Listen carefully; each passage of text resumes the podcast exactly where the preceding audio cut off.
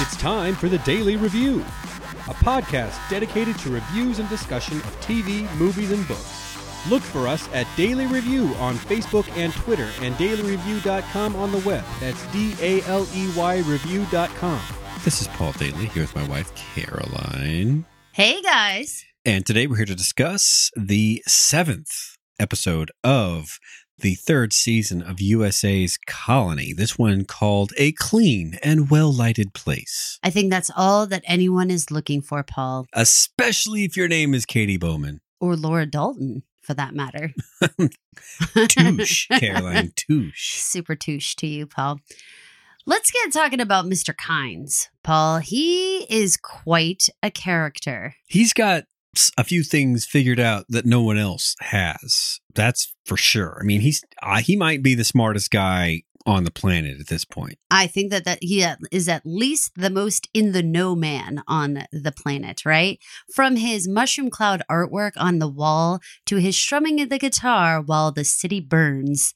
He is a man who's got plenty of in the know moments here. Given that he had stature within the organization before the arrival, it seems like he was sitting in that room with the confidence that, well, you know, they're not going to attack this building because it's where all the other bigwigs live. So we're probably okay here. But still, he had a little extra confidence. Most people would still be like, there's a war going on outside. I, I don't know anyone who would not be upset by watching those drones like fly up to the window unless you knew everything about what was going on with those drones. All the stuff that transpires with the phone and the various dignitaries that he's on.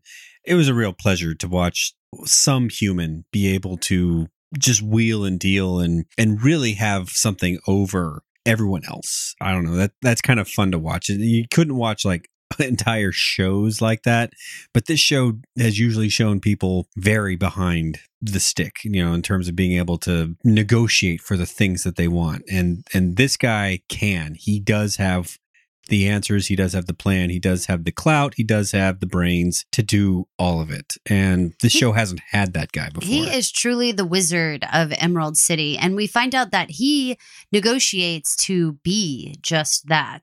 So let's talk about Emerald City and exactly what it turns out to be. We find out that that Kynes has set it up with no transitional authority, no red hats, no IGA involvement at all. In fact, this is his own like petri dish experiment. And we have our first two little amoebas, Paul, Gracie and Bram. Let's talk about how they're doing. Looks like Gracie's healed up, so that's that's in the good column. Didn't she look like she had aged so much? Like she looked so mature. I believe that Grace is doing that thing that child actors do where they grow that old thing. Yeah. And so even though she started this series very small, uh, I think she's right in that prime age where, like in the first episode, they had to dress her kind of generically young looking to try to mask the fact that she's getting much older than the character could be at this point. So, yeah, now this little time jump kind of allows for kind of like they do in uh, soap operas right? Where one week they have a baby then the baby goes off with the aunt and then a month later they come back and there's like a three year old absolutely yeah. Like she, she she was giving a school presentation and stuff. I swear to god we were just teaching her how to read at the beginning of this entire show. So uh yeah she has grown so much. She has a lot of growing concerns however paul about her parents.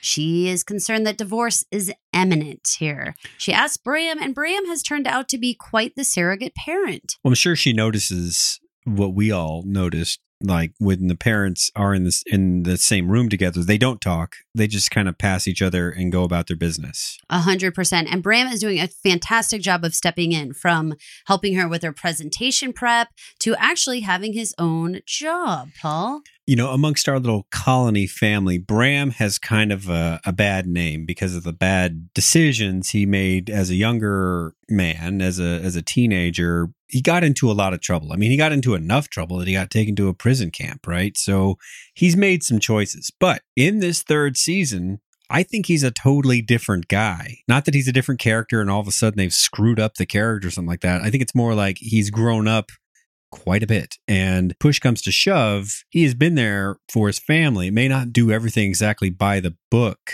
that they would want, but I mean, he's he's he's raising Gracie because they won't. And he had other good things going for him this season. So I'm I'm I've come around on Bram. I, I I give him I give him more much more credit than a lot of other people do. Me too. And I appreciated that they showed us that he had made a friend, like his coworker, that he was doing that that delivery driving. I absolutely love the detail on the side of the truck that said bringing your allocations to your location. Catchy. I thought that was adorable and clever, so clever. And he had, you know, he went off to a party, which I didn't really mind at all. I, I know that in the past we might have been like, I can't believe he's sneaking out, but this seems like a safe place in general, you know, to do something like that. It didn't seem so weird. Turns out he has a girlfriend and he's actually met the parents. So that is like, wow, you're like moving forward, Bram. And then we have that part where he is in the, I don't know what to call it, like the employment office or something like that. And he lets her know that he's interested in moving up and getting a better job because then he could get his own place. I mean, this is a guy who's actually really trying. will not only get his own place, but he's specifically planning for the day when he might have to take care of Gracie solo because of his parents being so uninvolved.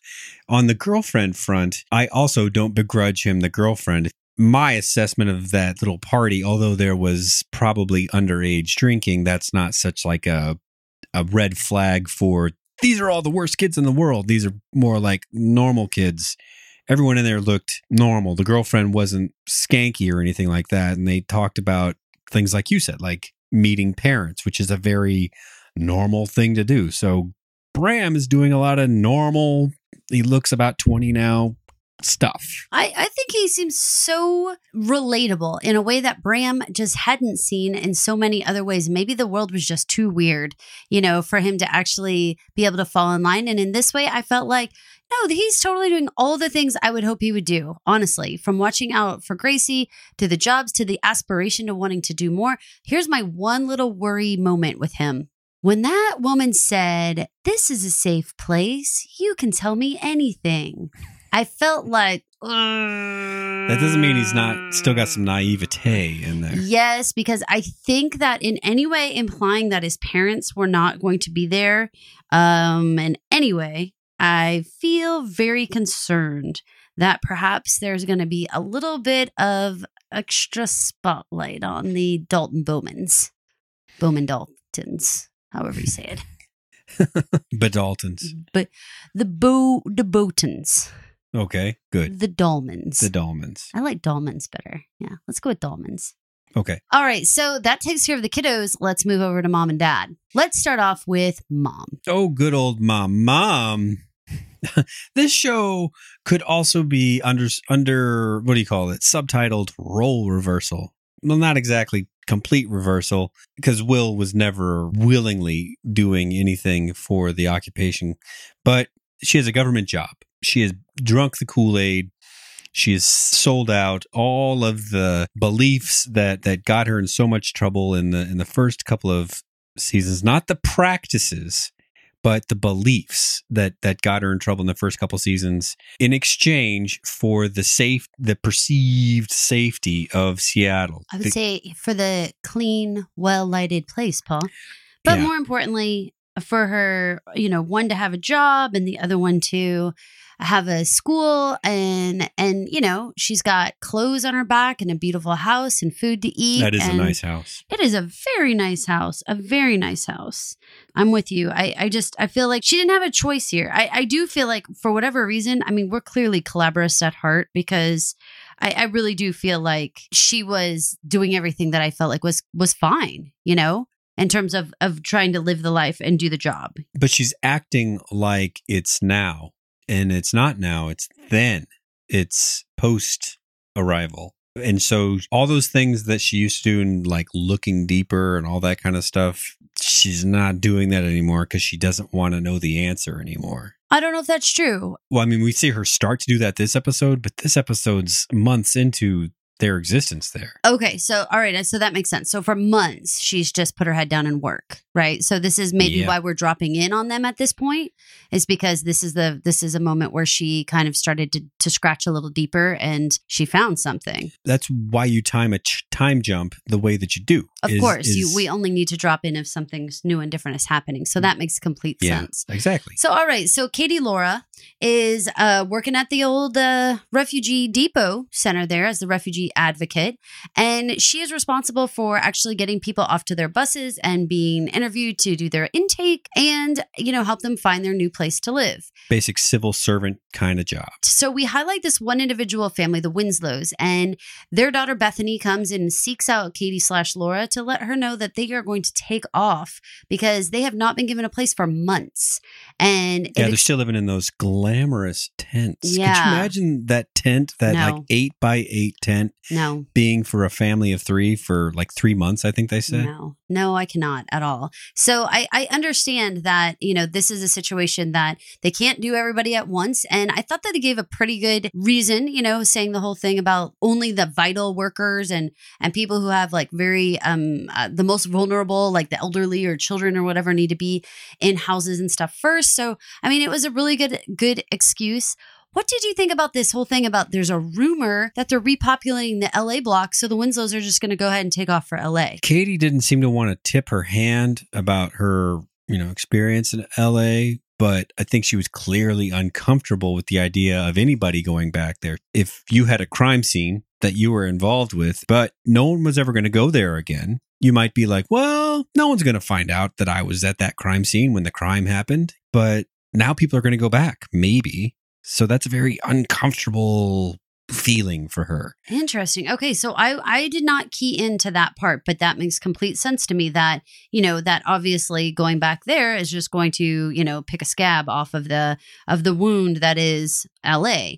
I was thinking more from the standpoint of like is the block habitable? Uh, our old house, uh Maddie, uh Hudson, you know, all the all the people and the things that they left behind if they were repopulating LA, well, isn't there some part that seems like you might want to go home back to your house? Oh, you mean like she would go there herself? Hmm. Maybe. I mean, I don't know. I, I'm just saying that the pause I, was a pregnant pause. I thought that there was a lot that was going on. And, and one of the things that would run across my own brain would be like my own bed, you know? She seems to like the bed here. A lot of things are better here. You could see why she would want to stay here. Things were worse there. I just mean in a nostalgic way. I don't. Oh. I don't mean in a practical.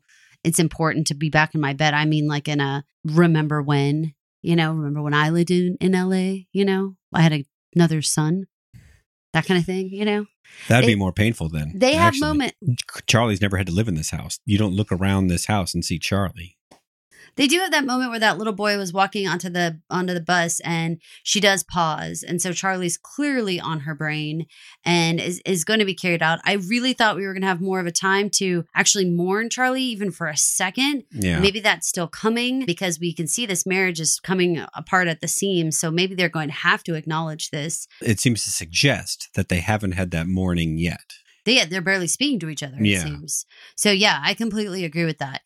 A part of her job in in beyond the Winslows is the the responsibility to have these parties and to be a part of these like sort of I don't what would you even describe them as? Like eh, it seemed like it was almost like a campaign meeting or something that she was having at her house, but I, I didn't quite get exactly what they were trying to do at this party. They were telling the neighborhood about their new watch captain. He had a golf shirt with a badge sewn into it. Oh, Yeah, that very Will- official. Will says, "Nice uniform," or, or whatever his comment was about the uniforms. I'm like, that was pretty funny. That was hysterical. Well, and also he says, you know, police work's not my thing.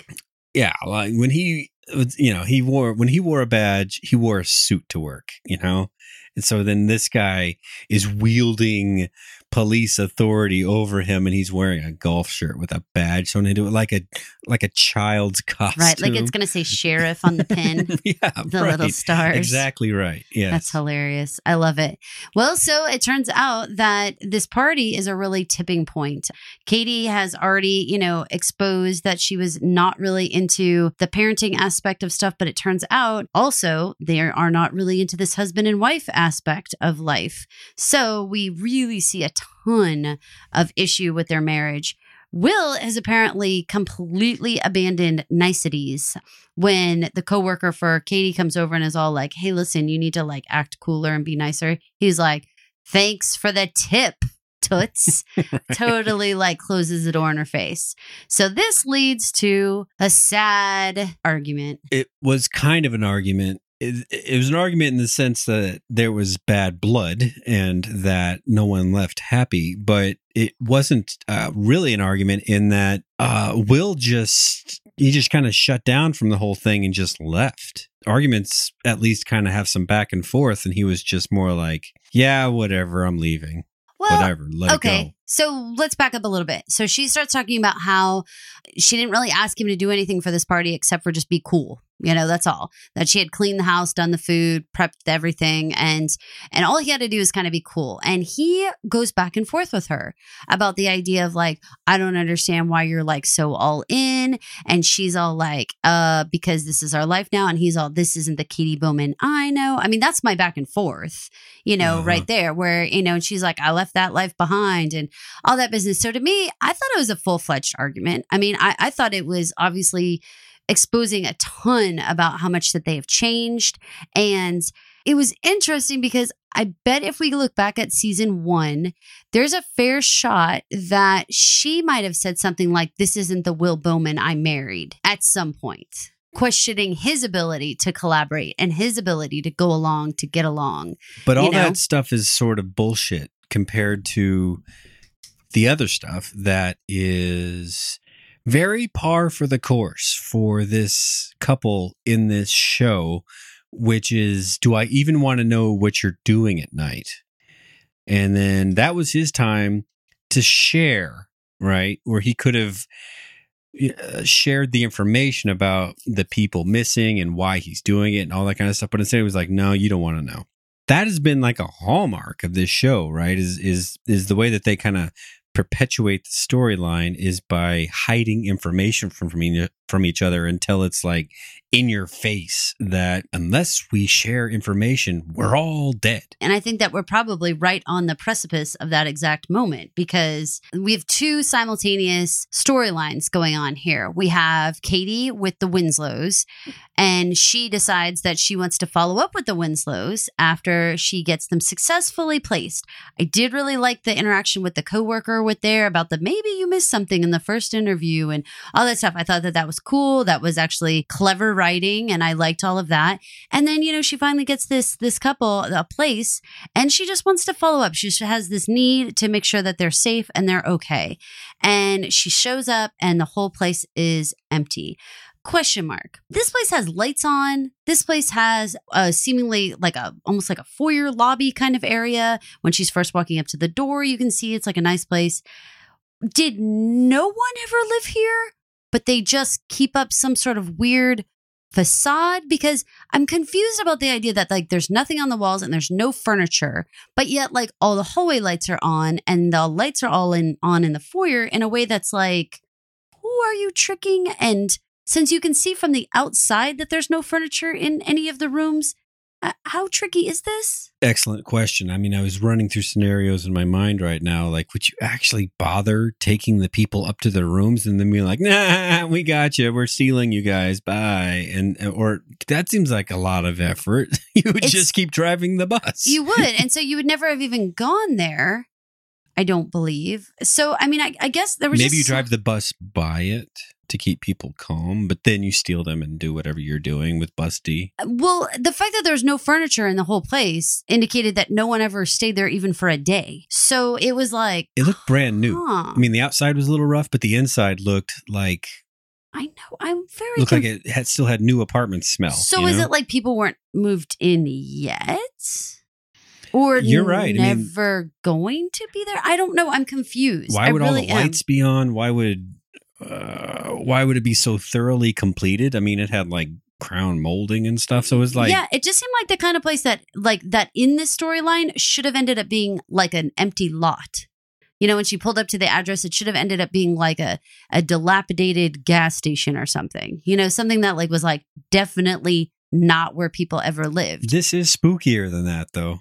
I mean, It is, but it is confusing to me because I can't figure out why would you have such a nice, clean, perfectly habitable place, if you will, a clean, well lighted place with no humans there at all. Like, what are you, who are you putting that front up for? Because it's not a thorough enough front to make anyone think anyone ever lived there, but you went so far as to, you know what I mean? yeah. I don't know. It's very confusing to me. I obviously, though, it's this giant indicator that people aren't where they're supposed to be. That's the main thing. People are not where they, where they're expected to be anymore, and they are somehow like out of our system. And So- now it's finally in Katie's face. Very, very much so. And so now she's starting to understand that something that she's doing here isn't working out the way she thought it would.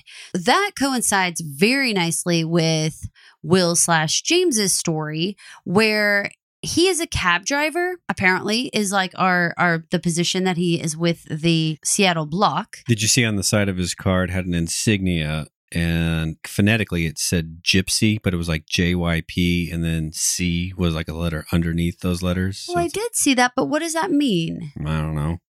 but I assumed it was like huh? it meant it meant Uber, whatever it was. Okay, intrigue. I wonder what that means though. That's weird. All right, that is very very curious. So he is doing the the cab driving during the day, but at nighttime he's doing this private eye work. Now, I was pretty confused at first about whether this private eye work was on the up and up or not. He does explain by the end of the episode that this is a private endeavor, that he has come across enough evidence of people not being where they're supposed to be just organically, that he is now offering his services to people that know of someone that should be there that isn't as a person finder. I wonder what his success rate is. Me too. I wonder if there's a lot of other stories or not. I, I'm I am not sure. This does not seem like it's his first case, if you will. Does not. But then at the same time, it's like this was the case that sort of went extra awry, I guess, because we end up with a dead person in the mix. I appreciated that they used this little microcosm of the Terry Lennox story to basically expose the bigger idea that people are disappearing. There was like a two line section there where he says, engineers, doctors, and soldiers are just going missing. And there's something that's weird about it. Now, this particular case is not quite as weird as all that, but it is more of a case of someone having an affair and just opting to uh, to live out their life in a different way. It's the apocalypse, baby. I'm not waiting any longer. Can I tell you exactly when I knew that we were dealing with the original husband that we were looking for? Please. It was when he was in the kitchen and Will slash James says, I'm doing some work for a woman, Daisy Lennox. And he's like, Really?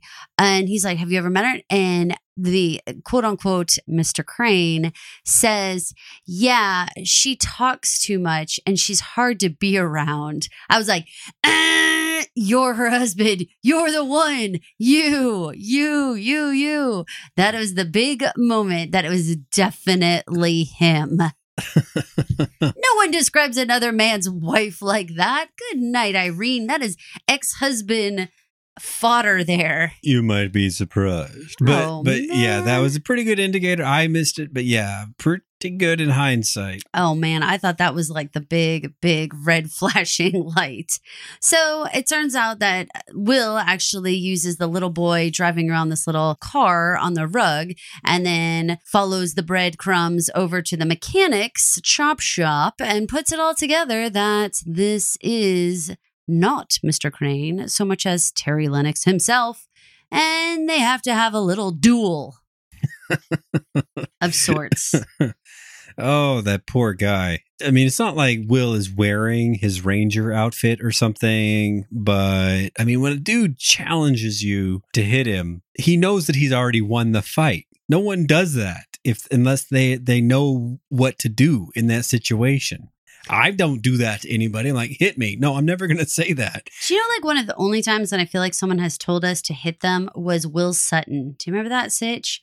Because he knew, Aikido? like, yes, and so he kept begging us to grab him or Grab his wrist. punch at him. Yeah, do anything to like you know instigate something. And I was always like, way, William.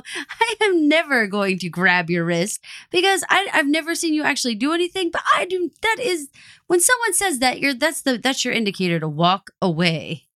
The I that that was my big takeaway from the Will James storyline here was this whole people are disappearing. It's absolutely reinforced with Katie's storyline that here's an, an individual story of the Winslows that she's also having. How long, given their shaky marriage, before the Dolmans have a heart to heart about each of them having clients with these issues? Oh, it's not going to be something nice and simple where one of them is just at home enjoying a beer and then with their hands holding their head or anything like that. And the other one comes up and is like, whatever could be wrong with you? Well, to be honest, I've been working all these cases at night. Oh, Will, you said you were done with that life. Well, I'm not. And I'm finding out that all these people are missing. You know what? I found out that people are missing too. It's not going to go down like that. No, no. Paul just did like an entire shadow puppet routine. It's going to be much worse. It's going to be like the end of the first season. Remember when they finally run into each other because Katie has been party to trying to kill a host? and Will needs to get the body back, or they're going to She was- kill everybody in LA. He was like, "Open this door." Yeah. Remember that part? that's yeah. that's when they had their heart to heart uh, in season one. True, true that, true that. Well, you know what? I mean, that fight that they had where she's like, "This discussion is not finished," and he's like, "Oh, we're finished."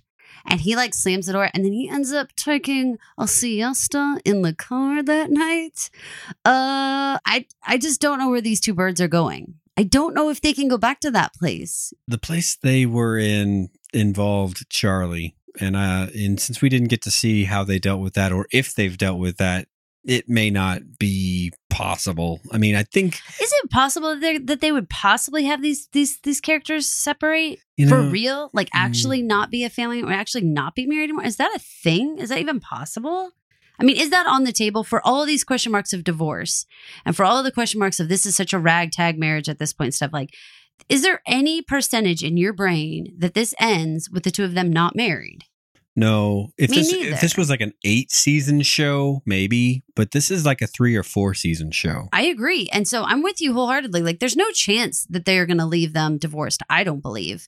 So, in that case, these arguments and stuff, or any of the sleeping in the car and the we're finished, it's like, all right, all right, no, simmer down. You know, like, let's just move on because I know you're not divorcing. Maybe something else is going to happen. Maybe we will get to the part of actually like some sort of separate homes. But I, I can't even imagine that a society like this can even tolerate that kind of bullshit. Because the reality is, like, people are sleeping in tents. Yeah, So you don't get to be like not getting along in your household. So you need like more than one house. it will come to a head one way or the other. They will have to deal with this Charlie thing. They'll see that that they're feeling the same things, but they're acting out in different ways. Can I tell you who and what the catalyst will be? Bramson, Broussard. When Whoa. Broussard gets in oh. the back of their of James's slash Williams cab and is like, "So what do you think? How is this going along?" For one thing, Will totally exhaled like, "Ah, finally!" You know, like I I never saw such relief in his face, and that he's actually happy to see Broussard. Lets us know how much has this character changed, right? But I think Broussard is going to be the magical, like marshmallow in the middle to bring Katie and James, Katie and James, or Laura and Will, however you'd like to say it at this point, back together again. Because I think they're going to have to tell what happened to Charlie to Broussard. And then that's how we deal with Charlie. Because he's going to come in and say, Where's Charlie? the little look on on Will's face wasn't like, "Oh, geez, this guy." It was more like, "I'm glad you're here." So there's, There's some shit going on. and we already know that Katie has something more than friend feelings about Broussard. Maybe not romantic, but not just like, "Hey, I I saw you at work the other day." There's more no- than that. There's no way they actually have like a Broussard, Katie, Laura. No, not romance, but like I think he's he's a few notches up from just plain old friend. Oh, I her. completely agree with that. more like So- mentor. You know, Can they bring him into their home? Is he even allowed to be in the block? Did he get here legally? Is he in here? Did he go through the process? What's the sitch? What do you think? Mm, I, mean, I know they didn't show us. But I what do you believe he is sneaking around. Okay. Did you notice he was super clean shaven as opposed to the scraggly beard? That may just be, you know, he's back in civilization for the first time in a while. Well, so what do you mean then? Sneaking around? Like, so then he did go through like some sort of intake? No, no, but Then I- how was he all clean shaven if he didn't, like, how did he get rations or anything? well, I mean, he's a skilled operator. he uh, stole a shaving kit, you're saying? uh, he might have. Someone's shaving allocation might have gone missing. Right? Might have fallen off the back of a truck.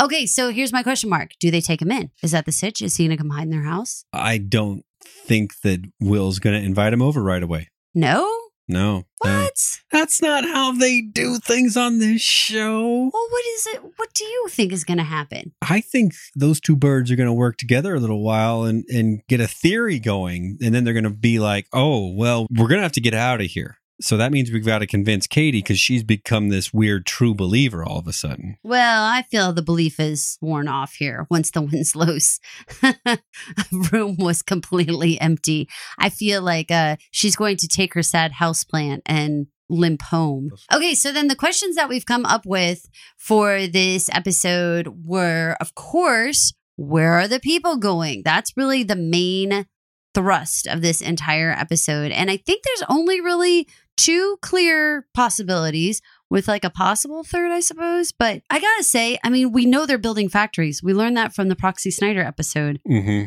And the guy, Winslow, they reclassified him as construction. Well, whenever they said laborers are Mhm. needed, wah wah. Right. Never claim you're a, a laborer. I don't even know what a. Maybe you just need to say you're an artist or something. Like I'm trying to think of like what would be an acceptable Right. Thing to be Uh, doing. Well, let's see. I'm a journalist, a, a free thinker. Uh, Right. I knit. do you work with your hands? Well, I mean, I need my hands to Never. type. But Right. No, never. I'm not, so not mechanical. Okay. And the other thing, though, if not factories, then some idea of like what are those pods? I know that. I mean, we we have to get back to what the heck was happening with those pods, and why would old Mister Kynes need to be talking with the hosts unless he is creating some sort of mesh between Emerald City and like the great beyond, something going on in space. ultimately, Seattle can't be so on its own that it's not still contributing to the collective. I think that they're on its own, meaning not IGA, not Red Hat, but meaning like they still have to kick in their tribute. they have to do something to right for the host. So, but get this, Paul. If you think about it, you know, Seattle is the space needle. Oh, So I'm saying maybe that we have to have some connection direct to space. I don't know what we're doing. I don't know what we're doing, but I do think that it is asking some good questions. I'm super glad about time jumps. I'm super glad Broussard is back. You guys know, like, we were not the biggest Broussard fans this entire time. So to be able to say, I am so relieved that Broussard jumped into Will's car is like, wow. If you had asked me last season if I would have said that or the season before, no. But here we are. That's what an alien invasion will do to you. Turn you right upside the head, Paul. I was glad when I saw Broussard, and I was gladder that Will Ladder. gladder that Will was relieved looking to Yeah, see receptive. the guy. Yeah, He totally was. I also would like to say mad props to bringing back knee high boots on Katie. I thought they look adorbs. I didn't even notice. I did because we talked about fashion in the resistance camp and how like everyone had like standard issue army jackets. So to see them like actually wearing regular clothes with like a scarf and like boots and stuff was like, oh, This show hasn't been big on office casual or whatever they call it, business casual. True. So, that's true. so yeah, So I love it. All right. Well, any other stray thoughts on this episode? it felt like watching a totally different show, you know, because of the role reversals and the time jump and all that. And I really liked that aspect. I couldn't have that every week because then it would be impossible to figure out what's going on. But I did enjoy the extra element of needing to figure out certain things like point in time and new relationship dynamics and all that kind of stuff. I got a little extra enjoyment rather than confusion because I was able to figure it all out by the end of the episode. Yeah. Uh, I got extra enjoyment out of it. I like exactly where you're going with that. I liked that they each had like a small mystery, like the Terry Lennox mystery and the Winslow mystery, that all play into this larger overarching story. But you, we could come to some amount of a conclusion to those individual storylines. They kind of melded together, you know, by the end.